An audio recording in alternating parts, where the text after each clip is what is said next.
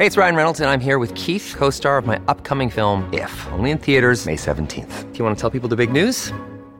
All right, I'll do it. Sign up now and you'll get unlimited for $15 a month and 6 months of Paramount Plus Essential Plan on us. MintMobile.com/switch. Upfront payment of $45 equivalent to $15 per month. Unlimited over 40 gigabytes per month. Face lower speeds. Videos at 480p. Active Mint customers by 531.24 get 6 months of Paramount Plus Essential Plan. Auto renews after 6 months. Offer ends May 31st, 2024. Separate Paramount Plus registration required. Terms and conditions apply if rated PG. If you're struggling to lose weight, you've probably heard about weight loss medications like Wegovy or Zepbound, and you might be wondering if they're right for you. Meet Plush Care, a leading telehealth provider with doctors who are there for you day and night to partner with you in your weight loss journey. If you qualify, they can safely prescribe you medication from the comfort of your own home. To get started, visit plushcare.com/weight loss. That's plushcare.com/weight loss. plushcare.com/weight loss. Another day is here, and you're ready for it. What to wear? Check. Breakfast, lunch, and dinner? Check. Planning for what's next and how to save for it? That's where Bank of America can help. For your financial to-dos, Bank of America has experts ready to help get you closer to your goals. Get started at one of our local financial centers or 24/7 in our mobile banking app.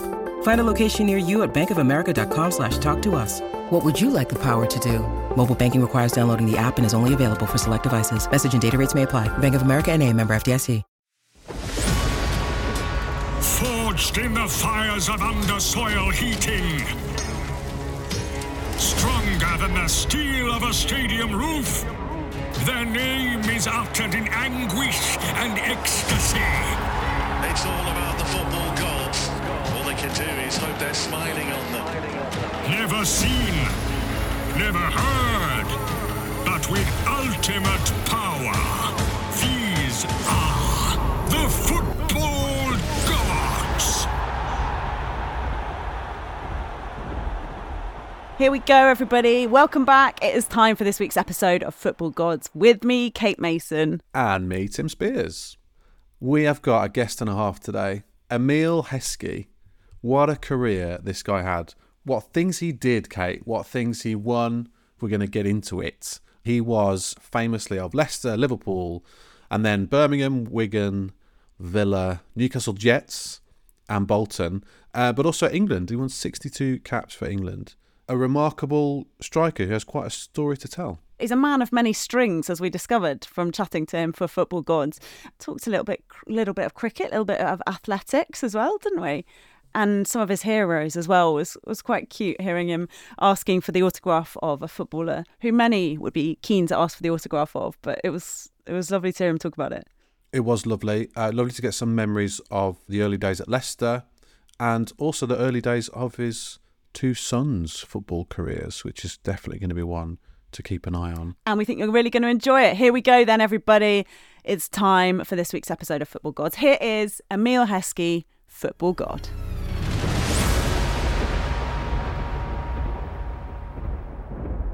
So, Emile, how did you feel about becoming a football god for the purposes of the Football Gods with me and Tim? Well, I don't know, to be honest with you. Football God, I'm not sure. It's funny because my first love was athletics, so being a football god is a bit strange. I loved Linford Christie, Carl Lewis, etc., etc., Ed Moses. I loved doing sprinting and I loved long jump. Obviously, when you play football, you can do football whenever you want. You can play in the back garden on your own. You can go and find four mates and make up a game. You can go and find 10 mates and play a full match. So football was very good in that sense, and that's where it became a part of my life. So how are you doing long jump? Was that a school thing? Yeah. I was lucky to be at a school where we had a big field from a young age, from junior school, a big field with a track on it, plus long jump pit, plus a swimming pool. We had quite a bit, so we were very, very lucky in that sense. So did you get to a decent level in long jump or sprinting? Or? I was okay. It's funny because I was quick and I could jump. I won most of my events. I lost two long jump events, but they were the first one was against someone who was 2 years older than me, and then the other one was against a guy who ended up going on to win Commonwealth Gold. Really? I think it was Commonwealth gold in long jump. When was it you realised as a youngster that, hang on, I'm pretty decent at this. This could actually be, you know, my thing. No, when football came about, it was like football was it. I played. I made my under-18s debut at 15, and then 16. You're training with.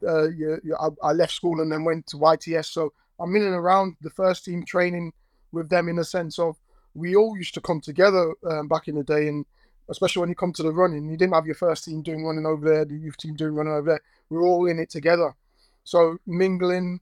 We'd sometimes play five-a-sides together, and you kind of, I was kind of holding my own. And at 16, I was going and playing preseason games with the first team, so I was doing okay. And then got injured, but I knew when I come back, I was more than good enough to be in and around the first team. I was going to say, were you a Leicester fan as well, Emile? I was actually a Liverpool fan growing up with my uncle, but. Obviously playing for Leicester from the age of 9, you're bound to be a Leicester fan. I was going there more often than not because that's the way you get tickets from. I was a ball boy from the age of 9 and 10 all the way up, so I was always at the stadium at Filbert Street. So yeah, it was I was a Liverpool fan because of my uncle, but I was a Leicester fan as well. So was it partly being a part of that community, like being around Leicester, that you appreciated as being a part of the sport? Oh yeah, 100%, and that's one of the main things about Leicester. It is a community thing, and everyone knows everyone, and everyone sticks together. We're all hardworking. We all love our sports. We all love it. And at that time, the Tigers were I would like to say the best in the country at the time. So. We had one of the best teams in the country playing a sport as well, and then we had ourselves yo-yoing from what was first division and second division, and then you had basketball as well, so and the cricket. So it was a really sporty city to go. Right, we're on to our first proper question, Emile. We've warmed you up nicely. We've established you're a Leicester and Liverpool fan. But who's like glory team or glory season or glory era of a team maybe you either played in or supported or admired? Who's your team of the gods, basically? I would say Liverpool when John Barnes was there, and they were just running away with everything. John Barnes was my idol. He was someone that I looked up to. He was someone that drew me to being with my uncle being a Liverpool fan, someone that you could readily relate to and someone that you could idolise to say I want to emulate him, and that was the key thing. So seeing him running down the wing, seeing him taking players on, seeing him, and I'm right-footed, but you run around the schoolyard trying to dribble with your left foot because John Barnes is left-footed. So, you know, you emulate them. You want to be just like them. And that team were winning everything at the time. They were the team to beat. And then obviously when you're talking about playing in the team, it was our 2001, 2001 team was just a team that we knew what we were about. We were really good players. We had a really good bond, and we had a fantastic manager. Yeah, an incredible success, obviously. Quite a long season, that one, Emile. Do you know how many games you played that season? I think I played 59. I think. Wow. And I think it was 63 or 64 games that season. My goodness me! What start 2002-2001? So features also a Charity Shield game too. Yeah, and then obviously within the 5-1 as well. So. Of course, we might get. I feel like we might get to that one at some point later in this conversation, and I hope so. And so John Barnes, a hero for the way he played, but also was that partly with his like Caribbean heritage as well? Is that something you identified with? Of course. When you're idolizing people, when you're watching stuff, it's like who can you relate to? Who can you look up to want to be like? And you tend to look at people that look like you, and seeing someone running, and that's why even though I supported Liverpool, I actually quite like the Arsenal side of that era as well. I had 4 or 5 black players playing in the team. You're like, well, this isn't normal. What's going on here? And so you actually watch them. You're like, oh, that's good, isn't it? Because you used to just team 1, maybe 2 players. We're having 4 and 5, and they're not just like fringe players. They're the mainstay of the team. So it was fascinating to see that at that time. But I was a huge John Barnes fan, so I wasn't going to sway towards Arsenal. No, you're sorted in there. And there's no Jamaica, Antigua kind of beef. It's all just. No, do you know what? It's funny you should say that. There's no beef in that sense, but they call Jamaicans will probably call Antiguans Little Island. But you've got to remember, we grew up in an era of cricket, so that was West Indies. So that actually brought everyone together. So in essence, we had our little, I wouldn't say beefs or anything like that. We had our little jokes, but we were very, very tight. And whenever we saw people of Caribbean descent, it's no longer that island and that island. No, it's West Indies. That is awesome. Yeah. You say John Barnes is your hero. I assume you've got to meet him in the years since. And if so, what was that like, meeting your hero? Weird. But it's funny because I've met so many now. It's like when I first met Ian Wright and I asked for his autograph, it was I think it was England under 21s. We used to, back in the day, we used to fly together with the first team. So I met him, and you're like, can I have an autograph? Yeah. Andy Cole's another one that I used to idolise, obviously, when he was at Newcastle. So it's funny because you end up buying Reebok boots because of him, and they were probably the worst boots that I've worn. But you go and buy them, and I was what would have been 15, 16, and you go and buy them because of him, because he's wearing them. And you, as a youth team player, you have your jobs. And I think I can't even remember what my job was at the time, but because I wanted to see him, I said to the guy whose job it was to do the away dressing room, I'm doing your job today. You go and do mine, because I'm going to see Andy Cole, and it was just to see someone that you looked up to and you wanted to emulate, which was great. Obviously, you were at Leicester for quite a few years with some kind of key influences in that squad as well. People like, I don't know, Steve Claridge would be around that time, and Tony Cottee. Yeah, there were so many. I used to watch even from when I wasn't playing in the first team. We had David Speedy, and he was one. He was a weird one because he was smaller than me, and I was 16 at the time, 16 at the time. And he would come up to my shoulder, but he'd beat people in the air who were taller than me. So I used to watch him and say, how does he doing that? So you kind of take little bits from him. Ewan Roberts was another one who held the ball up really well. He's one of the first players that I would see with 2 and 3 players around him.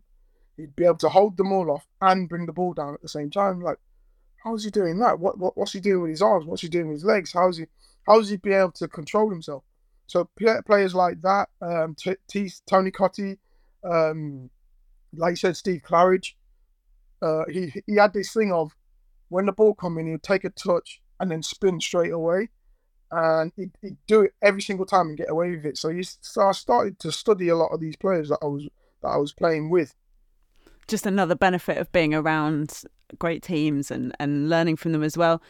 So we've got you here now as a football god on the show, and what you are now going to do is decide what your first act would be. If you were to become the god of football and you could change anything, you could improve anything, whatever you want to do, you're god. So, you know, free reign, really. What is the first thing on day one that you would do to football? Only thing you could do is probably spice it up, and like in the cup final, fans can vote whether at the end of a game, a goal counts for 2. Yes. Okay. Oh, okay. That's I've not heard that one before. Yeah. So you it's kind of interactive with the fans, and they can vote and see who wants to, who. If so and so scores, it counts for 2, or if this person hits the crossbar, it counts for. I don't know, something silly like that. Yeah, I love it. Would be good. That's a zany concept, but I'm keen to tap into it for sure. Are we saying like maybe there's like a golden player, and that what you know, a certain player whose goals count double. Yeah, why not? It means you're going to be like quadruple marked. But, yeah, that's the thing. But then you quadruple mark, you can still someone else can still score one goal, can't they? So you've got to figure that one out whether you want one goal or two. True, and you could do the Steve Claridge spin and just to get away from a few of them at the same time, and then there you go. If you're a proper fan as well, you'd want to game the system, so you'd be voting in the other side of the vote as well to try and make the person who's got to score the keeper. You get some fans who are pretending to be the fan of the other team just to sabotage. Yes, and if you're God, you can fix that, so it's totally fine. At what point are you voting? Are you voting like partway through the game, or is this before the start of the final? I would say partway through the game. Ooh, okay. So you're having to watch to see what's going on, and you have to be strategic on how you do it. That is a really good call, yeah. Because otherwise you could make your plans right at the beginning and then it wouldn't be so crazy. I like this idea. I feel like this is something they might actually try in Saudi Arabia, sooner rather than later. I think you passed on it. Because they're doing the same in snooker. I don't know if you saw, but they're playing a tournament in Saudi Arabia soon where they're having like a golden ball, which is worth like 20 or something. So they're changing snooker. So yeah, maybe this is a concept that will work. I should write it. I love how we tapped into your imagination there, Emile. That was great. Right, question 3. Hopefully an easy one for you to answer here. Who is football perfection for you, Emile Heskey? Oh. If we're going off what I've seen and my era, I would say football perfection would have been Maradona. But now, obviously, seeing Messi, I would say Messi. Yeah, I would say Messi. You gain so much knowledge watching him play. You gain so much excitement watching him play. He's a phenomenal player. So I would probably say Messi. No one's going to argue with that one. Did your ears cross? Did you share a pitch with him? I didn't actually. I don't think. No, I didn't. No. I was too. Because I was at Liverpool at the time. I would have been 26 when I left Liverpool. He would have been very young at that time. And presumably, he's somebody who you will turn on a game just to watch him if he's playing. That kind of level. Yeah, 100%. There's certain players that you'll just watch the game knowing something's going to happen when they're playing. Him, Ronaldinho, Ronaldo, the other Ronaldo, them sort of players are the ones you just watch game because you know something's going to happen. The thing about watching him as well is it's like you said, it's an education. But if you just watched him and none of the rest of the game, if you just concentrate on watching him, you learn something about what's going on every single time you do that. 100%. A lot of people do that. I know a couple of friends who they're Messi fans and they don't necessarily watch the game. They just watch him and learn a lot from him.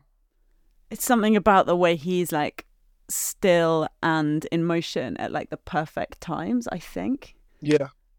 When he's still, he's still attracting, and he's still attracting he's still in the other opposition's mind, but he's literally stood still, and he's taken the attention of probably 4 or 5 players because he's just stood still there, which is fascinating as well. Who would be? I'm sure you've been asked this before. Who would be the best that you did share a pitch with, either a teammate or an opposition player? I would say teammate. I would say Stevie. I thought Stevie was a fantastic player, fantastic individual. Doesn't even need a surname. That's how well known this guy is. But we know you mean. Just Stevie. So, fantastic player, driving force from midfield, a winner, and unbelievable tactician, and technically gifted as well. Opposition, I would have to say Brazilian Ronaldo. Blimey, and at the time, yeah. At the time he would have probably been about 26, 27 maybe, and he had most of his injuries by that time, so he wasn't at his peak, but he was still fantastic. Oh, someone, yeah, another unbelievable player.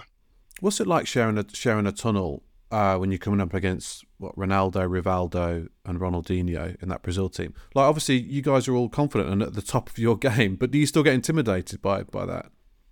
You know what? We wasn't intimidated. It wasn't until I looked back, right? And you look back and you look at that team, you're like, and I tell people that, I goes, look, we were very confident going into that game. We were confident that we could beat anyone at that time. But when you look back, we had Michael Owen, who's got Ballon d'Or, but they had Ronaldo, Rivaldo, Ronaldinho, all Ballon d'Ors. They had Kaká on the bench as well, another Ballon d'Or. But we gave them a good run for their money, and we were disappointed that we didn't get anything out of that game, to be honest with you. And that's how confident we felt of ourselves. We were all disappointed, Emile. I remember crying that morning. That was what do you do to us? Yeah, because you've got to play the player rather than the reputation, haven't you? And if you spend your whole time thinking about what they've done and who they are, you wouldn't. Oh, I'd be too scared. You'd be too scared to do anything, would you? Exactly.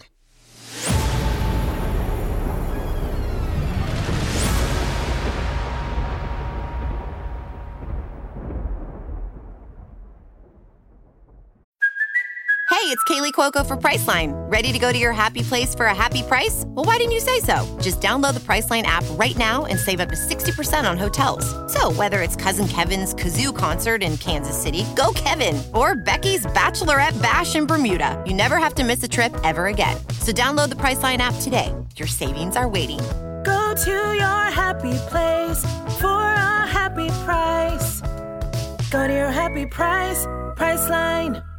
Judy was boring. Hello. Then Judy discovered ChumbaCasino.com. It's my little escape. Now Judy's the life of the party. Oh, baby, mama's bringing home the bacon. Whoa, take it easy, Judy. The Chumba life is for everybody. So go to ChumbaCasino.com and play over 100 casino-style games. Join today and play for free for your chance to redeem some serious prizes. ChumbaCasino.com. No purchase necessary. Void where prohibited by law. 18 plus terms and conditions apply. See website for details. Judy was boring. Hello. Then Judy discovered ChumbaCasino.com. It's my little escape. Now Judy's the life of the party. Oh, baby. Mama's bringing home the bacon. Whoa. Take it easy, Judy. The Chumba life is for everybody. So go to ChumbaCasino.com and play over 100 casino-style games. Join today and play for free for your chance to redeem some serious prizes. ChumbaCasino.com. No purchase necessary. Void where prohibited by law. 18 plus terms and conditions apply. See website for details. Next one. We're moving from heaven to hell. Okay? This is a challenge. People struggle with this, but we've had some amazing answers. You're allowed to damn your God, right? So you're allowed to damn a player to hell. Somebody you may have played with or against, somebody you've just seen playing in recent seasons, someone who had a big effect on your football life when you were a kid, maybe, and upset you. Who are you sending to hell? That's a tough one. Well, it isn't a tough one, but it is a tough one. I would probably damn to hell Thierry Henry. Okay, unexpected. Because if it wasn't for him, we might have won the league. He just kind of took the league by storm. He was such an amazing player. He could win a game on his own, and he did that several times against us. So we might have had a chance of winning the league at Liverpool if he wasn't playing. Which season would that be, Emile? I think it might have been their Invincible season as well. Oh. Right. You guys were in and around it, you know. Obviously, you won so many. I mean, Liverpool won so many trophies in sort of the early 2000s. I know you left before the Champions League, but before they'd won the FA Cup, the League Cup, the UEFA Cup. The league was the one that got away. Is that a regret, or did you guys just come up short? Yeah, look, the end of the day, when you're going for the league, is who's got that endurance, and we obviously didn't have that endurance in the end. Well, yeah, it's definitely a regret. That's the one that you go for, and that's the one that coming into Liverpool, that's the one that I wanted to win. I've been to 3 League Cup finals with Leicester already. So next step is what more can we win?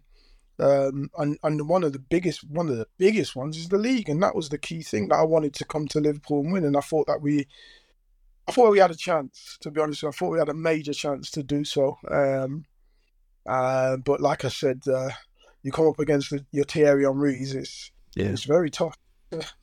What was it like moving from Leicester to Liverpool in terms of the sense of expectation? Because obviously, you know, you've grown up watching John Barnes, etc., win the league every year, so you know that that's what they sort of demand. Was that difficult for you to cope with individually?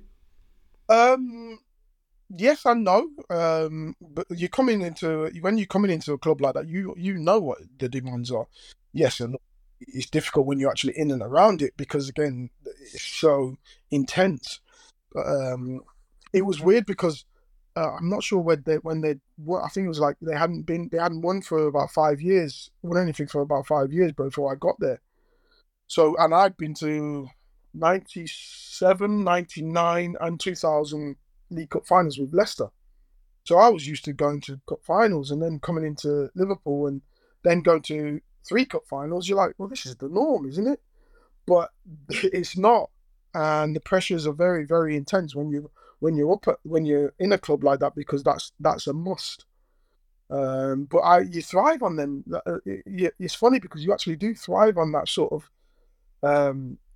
pressures that you put yourself under, and the club puts you under, and the fans put you under. But you thrive off that. Do you remember in that season, in the Arsenal Invincible season, do you remember trying to kind of shut out what they were doing, Arsenal, or were you kind of following it and thinking, like, is this going to happen? Are they going to do this? I would like to think I would shut it out, but you never shut anything out because your focus on what are they doing? All right, we need to do this. What are they doing? And you try and focus on just you. You can't. That's tough. That's the toughest bit. Because you go and win, and then you're going and looking at checking the newspaper or checking the whatever, and find out how have they done, blah blah blah. It's you'll never just block it out. Did you think it was going to happen? As in us winning or them going invincible? Them going invincible. Defensively, they were so solid, and I think that's where they don't get the credit, because defensively they were just unbelievable. Sol was the main man back there as well, just a man mounted. So once you get that right, everything else can fall into place because you got some of the best players in the world to go and attack. But once you get that solid base, and that's what Arsenal used to have. When you can go back years and Tony Adams, etc., They've always had a solid back four, and that was amazing, that back four. Right, we've got rid of Thierry Henry for being too good at football, which I think is fair enough. So now you've won the league that season, that's cool. Yeah, you've won the league. Yeah, football history is being rewritten here. Talking of rewriting history, is there a moment you'd like to banish from your career and wipe from your memory? Probably that the World Cup game, that goal. The Ronaldinho goal. Whether he meant... You're not the first person to answer that way. We've had David Seaman on before, and unsurprisingly, he also chose that moment. But it's like, whether he meant it or not, it was just a bad moment, you know. And I'm marking my player and making sure, jockeying him and making sure he's not. And then I'm looking, I'm thinking, well, where's that gone? It's gone into. Oh, no. I think that's one of the key ones because again that. We thought we were going all the way, and we were confident that we were going all the way. We had some fantastic players, and it wasn't to be. And that would be one that I'd banish from history. Yeah, it was an incredible team. That must be obviously one of the best teams you've played in. I mean, it had everything, didn't it? Yeah, 100%. And then obviously they went on and won it as well, so it kind of makes it easier, but it's still not great, is it? There are some, like you're saying, there are some fantastic players playing all over the world, and it was. It's only now I look back and I see the players, and you're like, oh, they played, oh, they played. Oh. You're like, oh, okay. Now you kind of understand. You kind of forget who they had in the team. Tell us about playing for England, because Emile, that must be the most amazing moment when you first step out to do that. 100%. I was lucky enough to play for England from the under-16s upwards, so I kind of got that. Initial, what's the word? Is it passion for playing and the proudness of putting on that shirt from the under-16s, and then you just build even further and further. And when you get to the senior squad, it's like, I've made it. And then to be singing the national anthem in front of your, all these fans and your family being there with you as well to watch it is just amazing. It's just an amazing feeling. So yeah, I was just proud to actually have done that. And I was so happy that I was able to go to 2 World Cups and 2 Euros as well. So it's been good for me. Obviously, you were such a key man in Sven's team. What was he like to play for? What was your relationship like with him? Sven was brilliant. I thought Sven was just what we needed, especially at that time, to bring all the players together. I know everyone says there was splinters and all that, but it's going to happen at the end of the day. If we play for Liverpool and someone else play, and I'm with you every day at the club, and someone else is at Arsenal or wherever, I'm going to sit with yous. So it's a difficult one to actually try and get right. And but I thought you did really well. We do a lot of things together. He would make sure we'd be going out together for food. We'd go walking together because a lot of the time when you're in camp, you're literally stuck in a hotel, and it's difficult to go out. But he would organise little trips out and stuff like that, just for walks at times, so you can get out of the hotel at times. I thought he was brilliant at that, and then I thought tactically he was good. I know a lot of people might think he was negative, but I thought he was quite good in a sense. We wouldn't. I'm not saying you wouldn't get beat, and any team would go and beat you 4-5-0, but we'd never get to that point because he'd make sure we were solid. You spoke about starting playing for England at a young age and getting that chance to put on the shirt. I mean, this is something your son is going through at the moment, as I understand it. Yeah, so 2 of them are playing at this moment in time, under 18s and under 16s. So, yeah, they're starting their journeys, which is great. And, you know, they're enjoying that journey. I said, just play and enjoy your football, because it goes very quickly. Do you feel like you can offer them lots of advice about it, or do you try and sit back and say, you know, this is their journey and I've got my experiences, but it's going to be quite different for them now? I think it's going to be quite different for them now because of the different eras that we're in. But if they ever ask for certain things, and I feel they could benefit from certain things, I would tell them.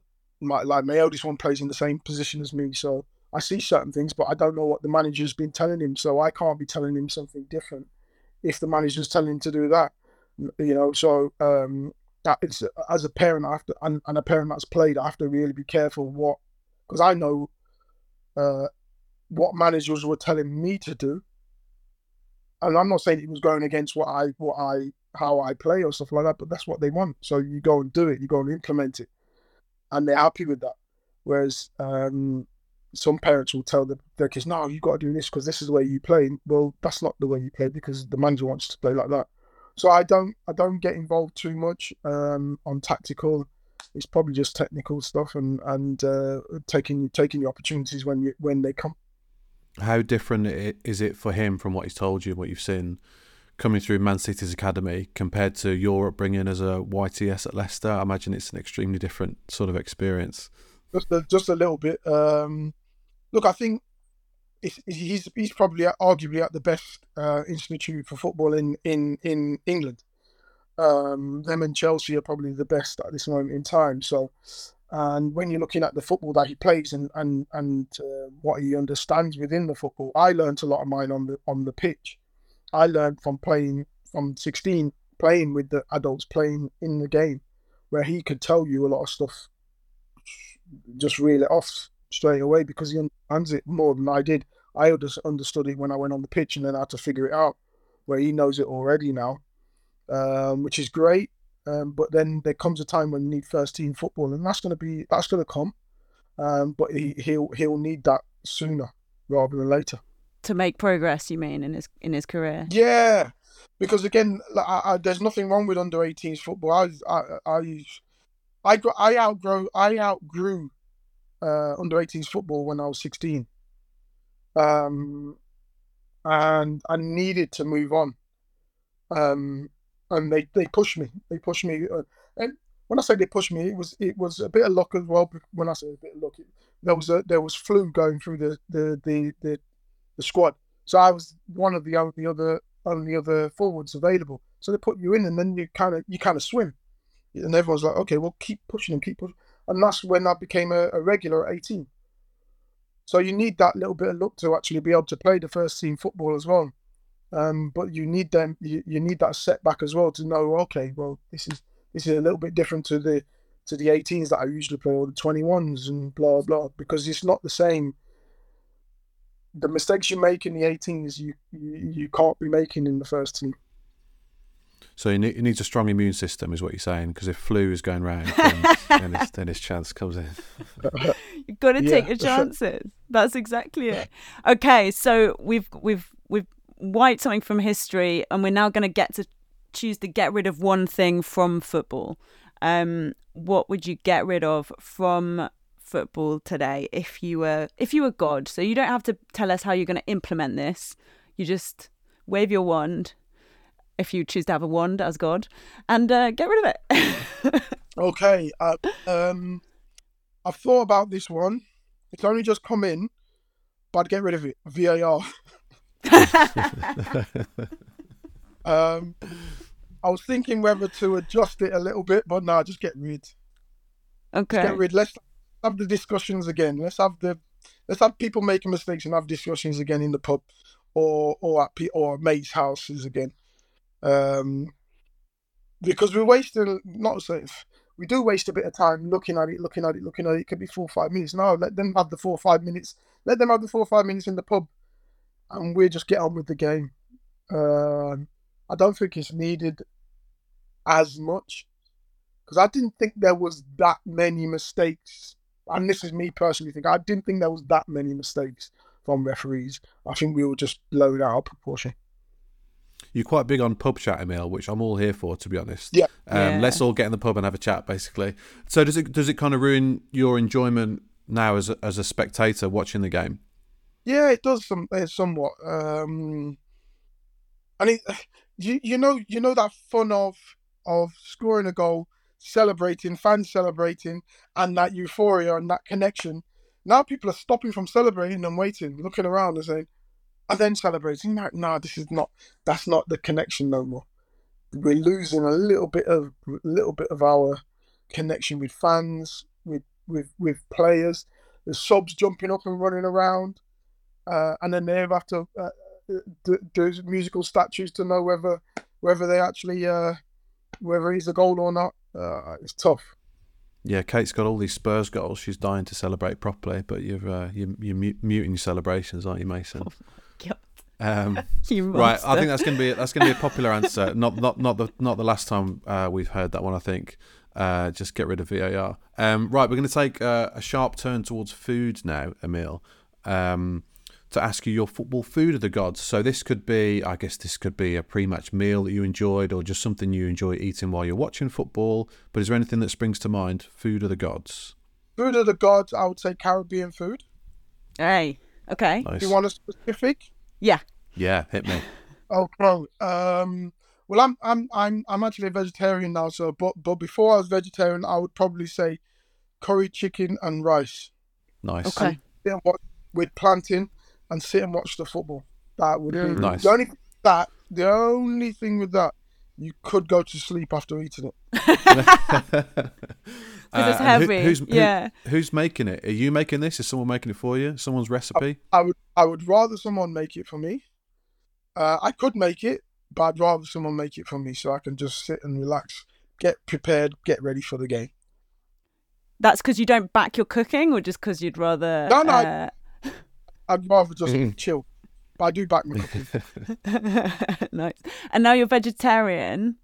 Does that change things in terms of what you're choosing? What would I go for? Veggie burrito. Oh, okay.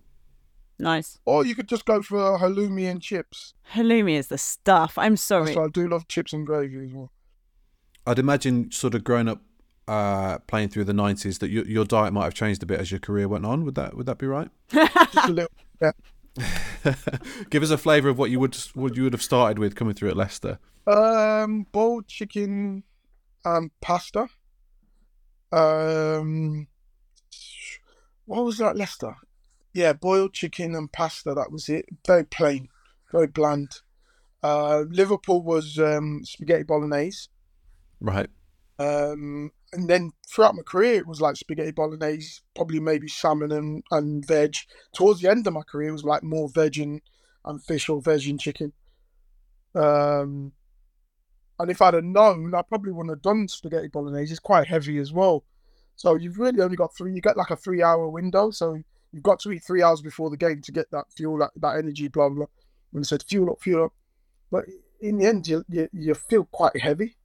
Especially with spaghetti, well, I did anyway, especially with spaghetti bolognese. And the reality is I probably should have just had some sort of, like I said, salmon and rice, but nothing so heavy. Yeah. Well, this is, yeah, so we rule of thumb for us was 3 hours before the game. So you're supposed to eat 3 hours before a big game? Because I feel like I'm eating 2 hours before the gym, so it's too close to the gym. I should be eating longer before. Hey, if you start winning a spag bol, you're going to win a treble. That's what happens. That's fueled you in 2001. Clearly, we should have had this conversation sooner. Imagine what I could have done with my life. Okay, so you're settling down. You've got your halloumi and chips and gravy and a burrito as well. You've got a bit of a platter going on. We'll allow you that because you're good. So, and you're watching the football. Who would you choose to have with you? Probably my mates. Probably my mates who I grew up with. Who a lot of them played football with me at Leicester. My best mate was my stride partner, and the others played like at West Brom, Doncaster, etc. So yeah, we all grew up in and around the same area, and we're still friends now. So it'd probably be them. What you like to watch football with, Emile? What's your vibe? Very calm. Yeah, I'm very calm. I'm very relaxed. I'd give the get in there, but I'm not jumping all around the place. Yeah, that's just not me. I do give it a little fist pump every now and again. We turn to music now. Is there a football-based song that comes to mind as your like song of the god that you'd like to be listening to? It's got to be "It's Coming Home." Whenever a tournament's coming around, that's a go-to. It's coming home. It's coming home, and then you get taunted because it's not coming home, and then you go around to it's coming home, and you get taunted. It's not coming home, and it's just a merry-go-round, isn't it? But it's great. I was convinced you were going to say "On the Ball" by Ant and Dec because, of course, you're referenced quite heavily in that song. Yeah. I just like coming home. Yeah. I get to sing it as well. I don't like singing my own name. Talking of football songs, can I ask you what it's like hearing "You'll Never Walk Alone" on like a big Anfield night? I can imagine not much compares to that. That's amazing. Coming out to that. And hearing all the fans singing it gives you goosebumps, really. The first time I heard it as a player, you're like, wow, it's just electric. And you could feed off the energy. You can feel the energy. You can feed off the energy. Amazing. And then to go as a Liverpool player, even better. Yeah, and it's weird because the evening games, the night games, like the Champions League games and the European games, they're just totally different. It's just even more electric. So you feel like it helps you on the night. It genuinely does. Oh yeah, 100%. 100% gives you more energy, more electric. Yeah, that's cool. Okay, well, we're nearly at the end of your reign as a football god, Emile. So the final question, and I feel like I know what my answer would be if I was you, but take it away. What game would you like to make lost forever? What game would I like to make last forever? I would have to say England 5, Germany 1. Give the people what they want, Emile. The thing is, well, when you lose your last game at the old Wembley, it's tough to take, and then you go into their back garden and they've not lost in 50+ competitive games. And then you go 1-0 down. That's backs against the wall. But we were fantastic that day, and it just I still get stopped now because of that game. And what we now 2024, I still get stopped now. And that was 2001, that game. So it's a game that will stick in everyone's memory. And you look at people, I get stopped by people who I think are not probably old enough to even know about that game. They're saying, yeah, and we did this. And I'm like, okay, great. Everyone knows exactly where they were at that time. And that would be the game that I wouldn't want to end. Did you sense before you were going up, I know it's hard to say because obviously now we've all experienced, we've all watched it, we've all felt like we were a part of that moment. Did you feel on that day like anything special was going to happen, or was it just... I can't say that we felt anything special was going to happen, but we knew who we were. Like I said, Sven was very tactically astute with making sure we were fairly solid. And that was one of the things that we were. We were very solid. So it was great that going into that game, knowing that we were that solid. And when we went forward, we had a bit of bite about us as well. We had the likes of Michael Owen, who went and scored a hat-trick. We had Stevie G in the midfield. We had Scholes. We had Bex. We had Nicky Butt. We had all these players who were fantastic players. So we knew what we were capable of doing. And you put in the fifth as well. And that was how. Talk us through it. Nail in the coffin. I just remember seeing Scholesy get on the ball and me making a run in behind, because I'd the defender had to probably come across a little bit. I just thought, let me make this run in behind, and all I was thinking was make sure I have a good touch because I'm going one-on-one with the goalie. So I made sure, and I don't think I had really a great touch, to be honest. I think I had a decent enough touch, but it was still under my feet a little bit. But I knew keep it low. I'd creep underneath Khan, and that's all I did. Then did my celebration. Well, I was literally just going to ask you about that. I mean, I'll never forget it. There was the DJ followed by the golf putt, right? Yeah. Exactly. It's an interesting combo. Where did the golf putt come from? Both came from DJ Spoonie. He's a keen golfer. Okay, right. That's where I was getting my celebrations from at that time. The DJ one, obviously, he's a DJ, and that was his thing. When a good tune came on, when he put a good tune on, and then the putting one was him as well, because I don't play golf, so I can't say I could take that the thing for that. Your swing was pretty good that day. I remember, it's nice little putt. He recently said it was quite poor, but I didn't think it was too bad. Well, it's iconic either way. Amazing, right, Emile? That's your 10 answers. Before we let you go, we're just going to run through those as they are now. 10 commandments set in stone from Emile Heskey, Football God. The Football Gods. Your team of the gods is Liverpool from the late 80s, or the treble-winning Liverpool team from 2001. Of course, you're involved in. Your first act as a football god. In a cup final, a particular player who scores is going to be worth 2 goals, and fans are going to get to vote on how many goals are worth double, which is brilliant. Football imperfection is Lionel Messi. You're going to damn Thierry Henry to hell for being far too good at football. And the moment you're going to wipe from history is Ronaldinho's fluke against England in 2002. Over to you, Kate. The fluke. Finally, someone said it. You're banishing VAR from football. We can all just move on. Godly food is like an assortment, a buffet, it felt like, including a vegetable burrito. But before you were vegetarian, curry and chicken and rice and plantain, all the good stuff. Also, with a shout out to halloumi and chips, which is a quality meal. You're watching the game with the mates you grew up with, playing with in Leicester. 3 Lions is your song of the gods, and in a very popular choice, your game that's going to be lasting forever is England 5, Germany 1 in 2001. Great list. Thank you so much, Emile. Job done. Emile Heskey, thank you so much for that. That was fantastic. Thank you for joining us on Football Gods. The Football Gods is a VoiceWorks Sport production.